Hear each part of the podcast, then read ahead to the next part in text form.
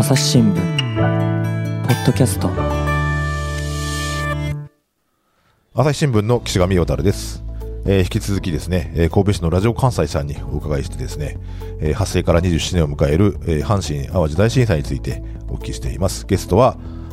のラジオ関西のパーソナリティ、谷五郎さんです。谷さん、よろしくお願いいたします。はい、よろしくお願いします。はい、兵庫県立舞子高校環境防災科3年の森亮太さん、それから信川優太さんもご一緒です。こちら、よろしくお願いします。よろしくお願いします。はい、ということで、先ほどね、安否情報って話がありましたけども、はい、これまた発災直後に、ね、電話もつながらないというような話もありましたけどもね、はい、このラジオ関西さんでこの安否情報を集めていたという音源の方もですね、これお借りしてますんで、はい、こちらお聞きいただきたいと思います。今回の地震でご家族、親戚などに連絡がつかずお困りの方、ラジオ関西で安否情報を受け付けています。おところとお名前、それに簡単なメッセージを放送します。電話番号は 078-733-0123 078-733-01230123番です。では引き続き安否情報です。垂水区千鳥ヶ丘の中山ひなえさんから中央区中山瀬4丁目の藤岡八重美さんへ、こちら無事です。稽古のところへ電話ください。明石市に西明石南町の、檜山由美さんから奈良区の高見信義さんへ、こちらは無事です。連絡をください。長田区の則武秀彦さんへ、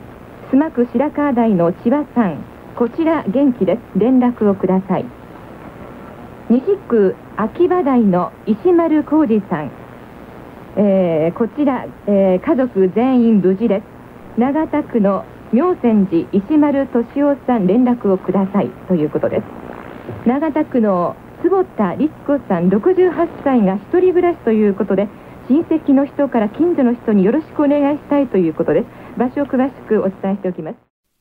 うん、はい、ということでね、本当にたくさんのお名前が ね、この短い時間の間に出てきましたけど、だからこれ、うん、多分電話で受けて、何人ものスタッフいうんか、臨時におる人が電話を受けて、はい、で紙に書いてメモにして作ってたと思うんですけど、で、あれ、僕は1日目で帰って2日目にまた朝6時半までに来て、でその日は泊まったんですけど、はい、ならね、そのメッセージ書いたメモが、うん、もう20センチぐらいかな、束になったんですよ。はいはい、で話して読んでいくねんけど、はい、追いつかへんぐらい、はい、でそれが朝方になってやっと少ななってきたいうのを覚えてますわ。はい、だから、うん、ちょっと時間が空いてはああいうメッセージを、安否情報を読んでみたいな、はい、もう2日目以降はそんなんが中心になってたから、はいはいはいはい、読み切れんものも、そう、もう追いつかへんので、読んでも読んでも減らないというぐらい来てましたね。今の社会はネット社会でスマホとかいっぱいあって、はいはいはい、東日本大震災の時はその嘘の情報とか多く流れたってあったんですけど、この当時っていうのは、あんまりそういう情報、ネットとかがなかった、そういう情報なかったかもしれないんですけど、はい、そのデマとか嘘の情報っていうのは流れてこなかったんですか？なかったみたいやね。これは時代なんかな。もうその本来ラジオのメディアなんか言うたら、一方的にこう言うてきたら、それほんまかいの裏取らなあかんとか、もう報道の原則はあるねんけど、この時はそんなこと言うてられへんねんけど、今思い返したらそれはデマやったいうのなかったよ。これはやっぱりラジオとリスナーさんとラジオの信頼関係いうのがやっぱりできてたいうことちゃうねやろかな。考えたら不思議ですよね。もうほんまなかった。それは今やったらどうか知らん、分からへん。なんでやったらそんなデマに今度逆に慣れてきてるもん。でも多分ネットやったらパッパッとボタンを押したら書けるやん。で少なくとも電話しよう思ったら人の声で言わなあかんやろ。どこそこの誰々ですけどこうしていて、あれ自分の声でデマいうのはまたハードルが一つ高いと思うね、うんうん、その辺の違いもあるのかもしれんね、うん、今思ったら、うんうん、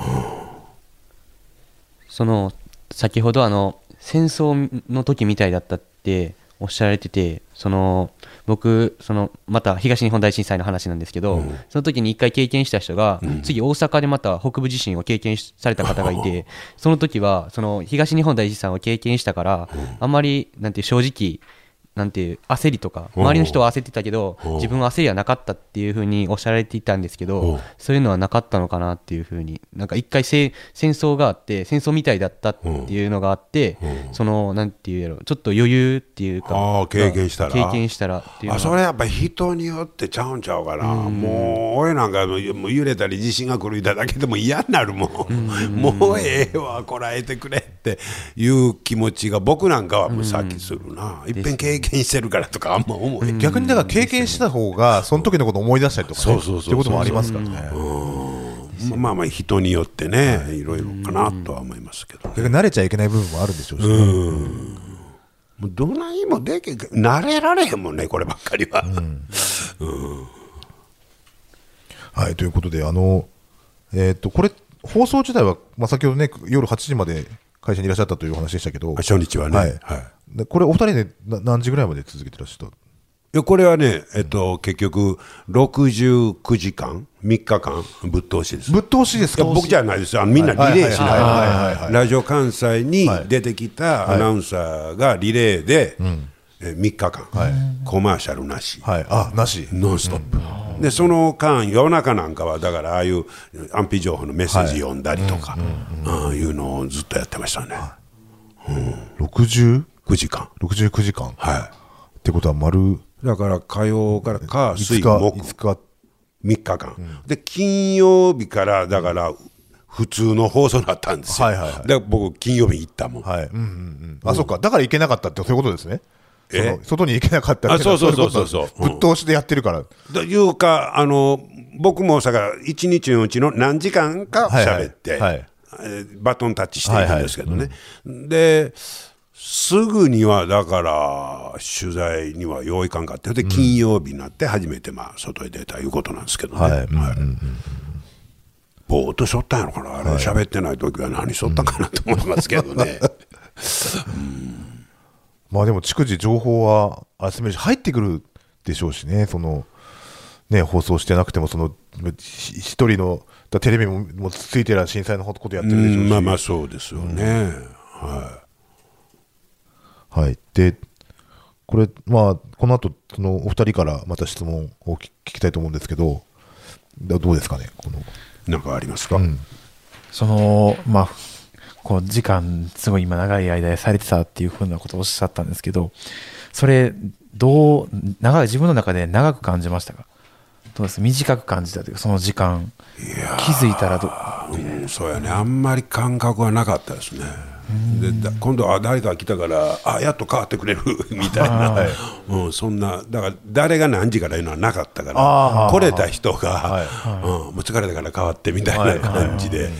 い、で多分食べるもんや飲みもんもそんなになかったと思うけど、うん、腹減ったいう記憶あんまり覚えてないで、まあ、僕らはそれでも2日1日目も家帰れたからね、うんうん、で風呂も入れたからね、あれはやっぱり全然違ってましたね、うん、で2日目にとにかく弁当何人分もようけ作って食べるもんないね言うて、はい、持って行ったりしましたけど、はい、まあ、自分の家の方は大丈夫やったからね、うんうんうん、家の方が大丈夫じゃなかった人だったもういらっしゃるでしょう、うん、大変だったと思いますね、はい、うんうん、その時谷さんって体力的なものというか体調的なものどうやったんですか？体調まだ言うても元気やったね41やから、もう元気あふれとったんちゃうかな、 あんまりしんどいとこは思えへんかった。それでとにかく火曜日に審査あったでしょ。で火水木とノンストップで局としては放送して、で僕はだいたい6時半から8時半9時とかそのあたりを喋っててんけど、はい、で金曜日から普通の放送になって、で終わってレポート行って、で土曜日がね土曜日やったかな、日曜日やったから地元で講演会があったんですよ。んで日曜日やったかな、ほんで加古川でちょうど講演行ったら、もうそんな講演もええねんけどどないなってまんねん言うて、それでこの義援金を持って行ってくれ言うて、もうそんな会になってしまう、はいはい、あれをよう覚えてます、うんうん。まあ少しお話戻るかもしれないんですけど、まあ、ご家族であったり自分の親戚であったりそういった方の被災というのはどうだったんですか。いや僕とこはもう何もなかったです。あ、うん、そうなんです。加古川まで行ったらかなり被害小さかったですからね、はい、うん。これまたお二人から寄せられている質問の一部と重なってくるんですけど、はい、今いろいろですね、その報道に関する姿勢みたいなところも含めてですけど、はい、谷さんご自身がこの震災を境にですね、一番変わったなと思うこととかってあります？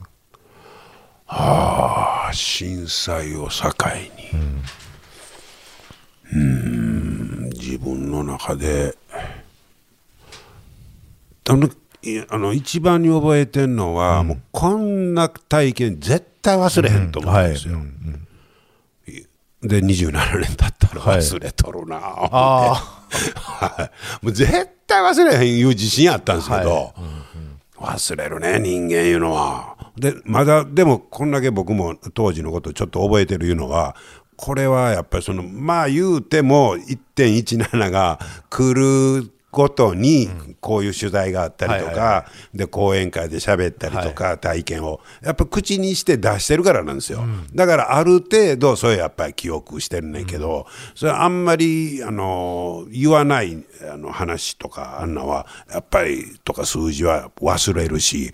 はあ、あれだけの体験しても忘れんねんなというのを実感しましたね、うん、だからこれをどう次の世代に伝えるのかいうことがやっぱり大事になってくんねんなというのは実感してます、はいはいはい。いや、おっしゃる通り、想像をするにですね、はい、今69時間ぶっ続けのね、生放送っていう話でしたけど、はい、おそらく最初の1週間なり1ヶ月なりっていうのがすごく濃密だったんじゃないかなって今そう聞いててね、いろいろなリスナーさんからの声も来るし、伝えなきゃならないことはもう山ほどあって、でいろんな情報も入ってくるし、であるいは被害の範囲も広かったりとかですね、メディアの側としてはいっぱい取材をするしっていう中でやっぱり薄れる記憶もあればね、ずっと残ってることもあればっていう感じなのかなと思うんですけど、そうですね、今どう伝えるかって、今こうやって高校生のお二人を前にお話をね、し続けてくれましたけども、どう伝わってんのかなお二人にはというのをちょっと聞いてみたいなと。そうですね、ずっと先ほ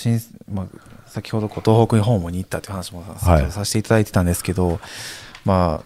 い、生の声を聞いたり、うんうん、実際に被災した現地に足を運ぶっていうのが僕たち一番身をもってすごい感じれる部分があるというか、人伝いで聞く話っていうのももちろん重要で、すごい自分の中でなんていうかな、それを聞いてショックを受けたりだとか、また自分もつないでいかなければならないなっていう使命感であったりとか、そういったものも感じているんですけど、やっぱり実際に生の声を実際にお話を聞いて体験されたそのままのことを話してくださるっていうのが、自分の中で一番なんていうかな、もう、ちょっと言葉にするの難しいんですけど、うん、自分の中ですごいなんて言ったらいいですすいません、うんうん、伝わりやすいとかで、うん、例えばね、ボランティア、うん、で神戸の地震の時がボランティア元年って言われてるのは知ってるやんね、うん、はいはい、で僕は特にボランティアを中心に取材したんですよ、はい、テーマをボランティアにして、うん、でそんなん今まであんまなかったからね、うん、で一番最初神戸市役所行ったら、行っって、で、まあ、被災した人が、避難所代わりに、ローカルで座ったりしてたんやけど、で、そこでボランティアの話したら、今でも覚えとるのは、そんな勝手なことしてくれるな、そういうレベルやったんですよ。で、こっちの言うこと聞いてもらうと困る、で勝手にするな、みたいな。そやけど、みんな勝手にしてたんですよ。でも逆に言うたら、すべてがボランティアやったわけ。でボランティアはこれがボランティアですとかいうのはないわけ、はい、自分はこんなことしたいから来てへんとか、はい、でボランティア村いうのができて、はいでそっから一回放送もしたことがあんねんけど、はい、やっぱりその現地に行ってまあ言うたら何しようかなって来たような人もおんねんけど、はいそんなんも含めて、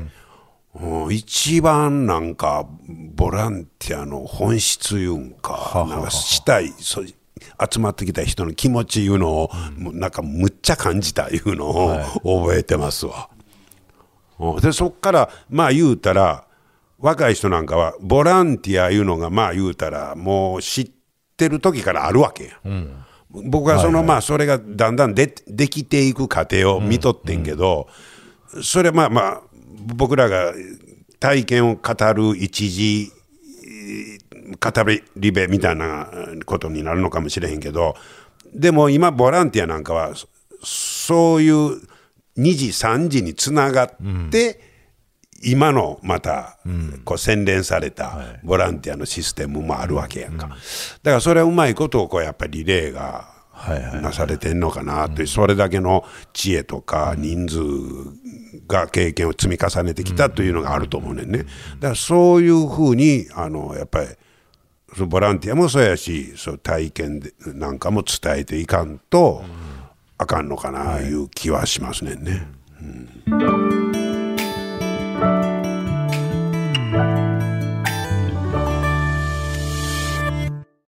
忙しい時でも大事なニュースはチェックしたい。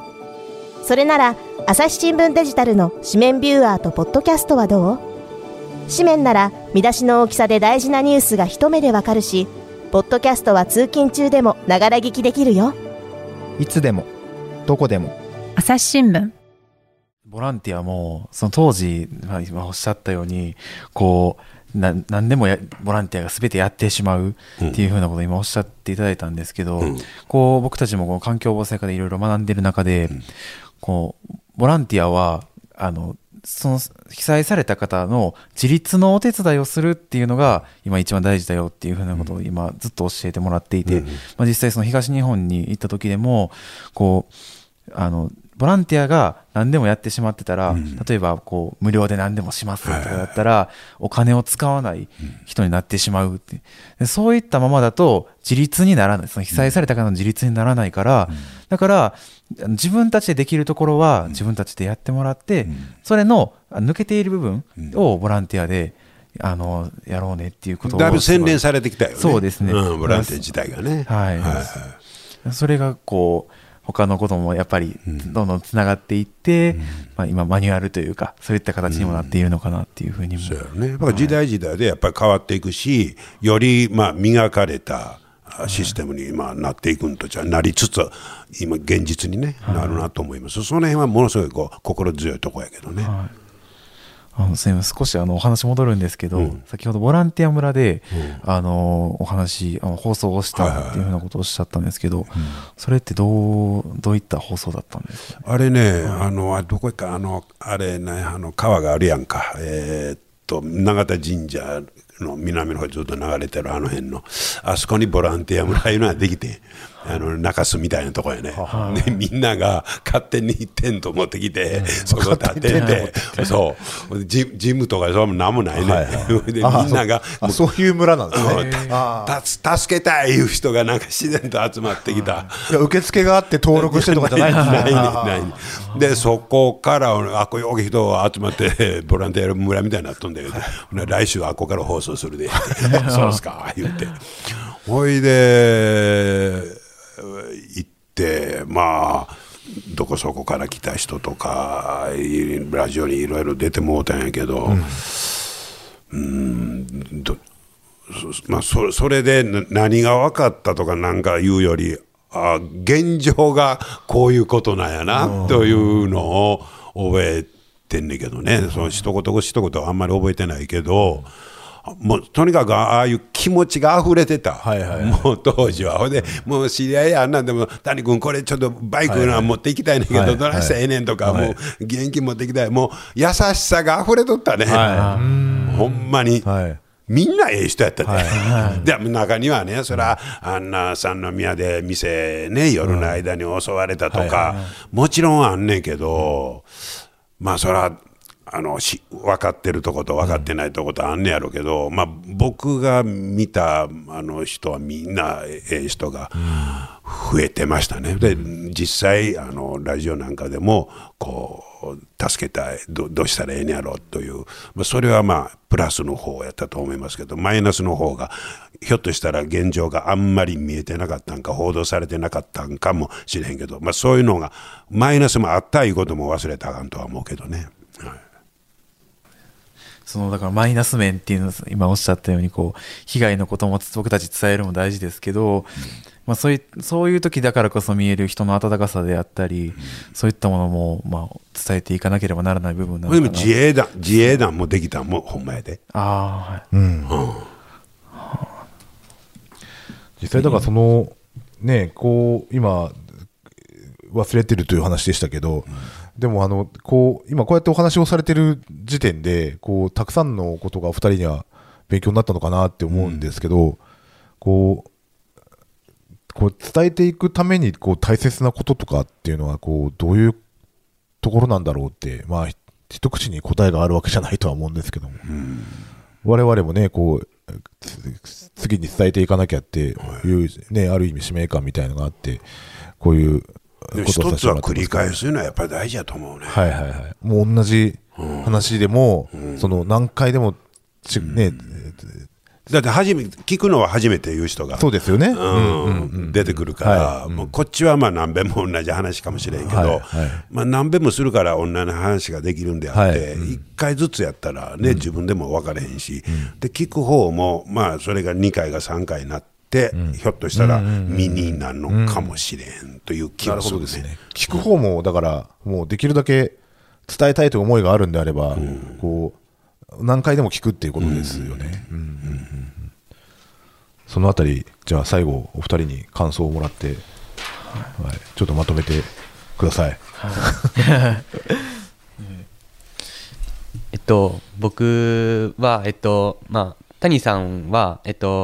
その情報を聞いて発信していく人、当時人だって、僕もその谷さんやその被災された方から情報を聞いて、それを次の世代に発信していく立場で、その辺はなんていうやろ、一緒かなっていうふうに思うんですけど、やっぱり僕は被災者の方から僕は未災者なんで聞いて、それを発信していく立場で、僕は未災者から未災者に発信していかないといけないから、そこがとても難しいなっていうふうに感じて、でもやっぱり伝えていかないといけないっていうふうに思って、まあ自分自身は影響力はそんなに、まあ普通の高校生なんで影響力はそんなにないんですけど、自分のできる範囲で伝えていけたら、これからも谷さんから聞いたことも伝えていけたらいいな、自分の気持ちも一緒に伝えていけたらいいなっていうふうに思って、まあ、この経験、まあ、災害は、まあ、町とか社会の弱いところが出てくる、災害がないと出てこないところもあると思うので、そういうこともどんどん伝えていって、この阪神・淡路大震災の経験された方のお話とかを無駄にしないように、このまま残していけるようにしていきたいなっていうふうには今日思いました。素晴らしい。やっぱり想像するいうことが大事だし、やっぱり一つ経験したらやっぱ想像力がやっぱ豊かになるいうんか、そこまでいくようになったわ、僕も。それまでなかなかこう実感としてなかったんけど、いっぺんそういうことを体験したら、いろんなこんな人もおんのんちゃうやろかとか、こんなことで困る人もおんのんちゃうかなとか、人間想像できるで。例えばその災害とラジオの親和性がええとか言われるのは、どっちも想像する世界やからかなという気はしてんねん。ラジオも想像やろ、見るんちゃうから、うんうんうん、でそういうので親和性あるのかなという気はしますけどね、うん、最後森さん、はいはい、いやずっとお話をこう伺っていて、まあ、伝えるってことがまだまだこう、ね、ずっとこうラジオをしてる方でもまあ難しいっていうことを今聞いていて、もうそうなんで僕たちもこう人に伝えるっていうのは、伺ったことを伝えるっていうのは簡単なことじゃないし、まあ、自分が話した言葉で丸々全て伝わるとは僕全く思えないんですよね、まあ、でもこう自分たちだからこそ、まあ、高校生目線だからこそ伝えれることもあるかなっていうふうにも思うので、そういったところはつなげていく、まあ、こう今、まあ、この阪神・淡路大震災っていうのはすごい6500人ごとすごいたくさんの方亡くなったんですけど、その亡くなった方々の命っていうのを無駄にしないためにこう、うん、こう被害、今すでにこう起こっている被害っていうのは自分たちがこう一番想像ができると思うんですね。で、そういった想像できることに関してはこうマニュアルであったり、どういう対応をすればいいのかっていうことを、まあ今から対策っていうのを練って、まあ、準備をしていくことが大切だなって思うこと、うん、でそれともう一つ、こうやってお話を伺うことでその場でどういった状況をいろんな状況をどうやって乗り越えてきたのかっていうことを、まあ、伺うことで、これから起こる災害でも新しい顔っていうのをどんどん見せてくると思うんですね、うん、想像できない範囲っていうのが、まあ、そういったことを、まあ、実際体験した方の話の中からどうやって対応していけばいいのかっていうことをうん、実際想像できなくてもどういう対応をすればいいのかっていうことを、まあ、身をもって感じるものになれまさにその高校生のね、そういう新しい感性とか、はい、そういう感じ方、そこが入ってくるのが大事だと思う、はい、もう俺ら経験した言うたってまあ、そこでやっと一つのことがこうできたりするんだけど、はい、それプラスそういった若い人たちの、僕らにはとても思いつかんかったような発想とかアイデアが、はい、それが加味されていったら、はい、だんだん強固なものになっていくんちゃうかな、うんうん、はい、そこが大事だと思うし、僕らが一番期待したいとこやね、はい、じゃあもう僕らまさに高校でいろんな中学校であったり、うん、同じ世代で高校生、中学生で小学生、まあ、そういった世代に伝えることってすごい多いんですけど、うん、まあ、今のそういう、まあ、子どもたち中高生に一番伝えたいことっていうのはありますか？若い世代に、はい、そこをぜひ中心にこれから僕たち伝えていきたいなと思うんですけど、いやこれはね、どうやろ、ほんま言うたらそういう若い世代に伝えたいことは高校生の方が得意やと思うね、うん、だってもう俺らじじいやんもうそんなほで時代とのやっぱズレが出てくる、どうしてもね、で、まあ、経験したことはものすごい大事やねんけど、いつまでもその感性だけでもの言うとったらもう時代とズレてまうと思うね、うん、だからまあ、僕らがこうやって経験したことを若い人に伝えたことを、やっぱりその若い感性でアレンジしたりとか、今の時代に合うようにアレンジしていかんと、いつまでも同じ方法やったら時代遅れになってまいちゃうかな。例えば SNS 一つ取ったってファックスや電話やいう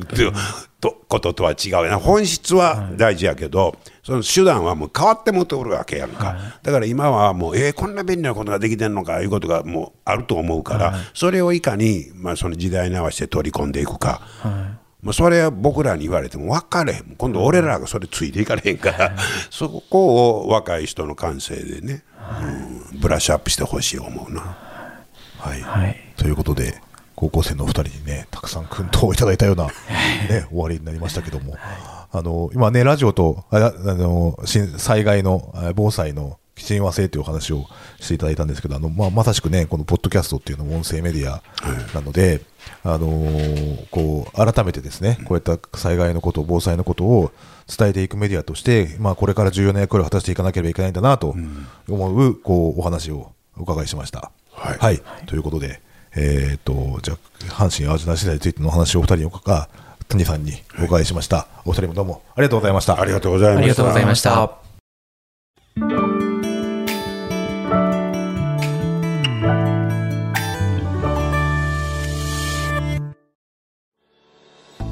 はい、ということで、ラジオ関西の谷五郎さんに、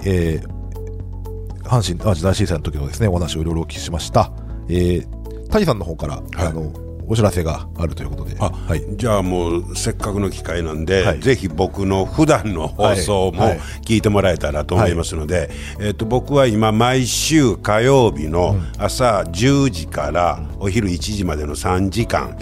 谷五郎の笑って暮らそう、いうタイトルで生放送ラジオ関西で、しております、はい、まあ普段はアホみたいなことは言うてますねんけど要するに笑って暮らしたいわけ、はい、そうですねそんなことでね聞いてもうて、あ、ちょっと一つでも二つでも笑いがあって、あ、今日一日楽しいなみたいになってもらったら嬉しいなと思ってますので、はい、ラジコでも聞けますので、はい、ぜひ谷五郎の笑って暮らそう、はい、聞いてください。はい、はい、分かりました。はい、ということで、笑って暮らそうね、よろしくお願いいたしますと。お願いします。はい、こちら今回収録したですね、舞子高校環境防災科の高校生の子たちがですね、この社会に出てどういう活躍をしているのかというようなことをですね紹介する、A ストーリーズ、ひらがなで官房の子というシリーズをですね、朝定時の方で、絶賛配信をしておりますので、こちらの方も関連リンクをですね、概要欄の方に貼っておきますのでチェックしていただきたいなと思います。ということで、朝日新聞ポッドキャスト岸上渉がお送りしました。それではまたお会いしましょう。この番組ではリスナーの皆様からのご意見ご感想を募集しています。概要欄の投稿フォームからぜひお寄せください。ツイッターやメールでも受け付けています。ツイッターでは番組情報を随時紹介しています。@朝日ポッドキャスト、朝日新聞ポッドキャストで検索してみてください。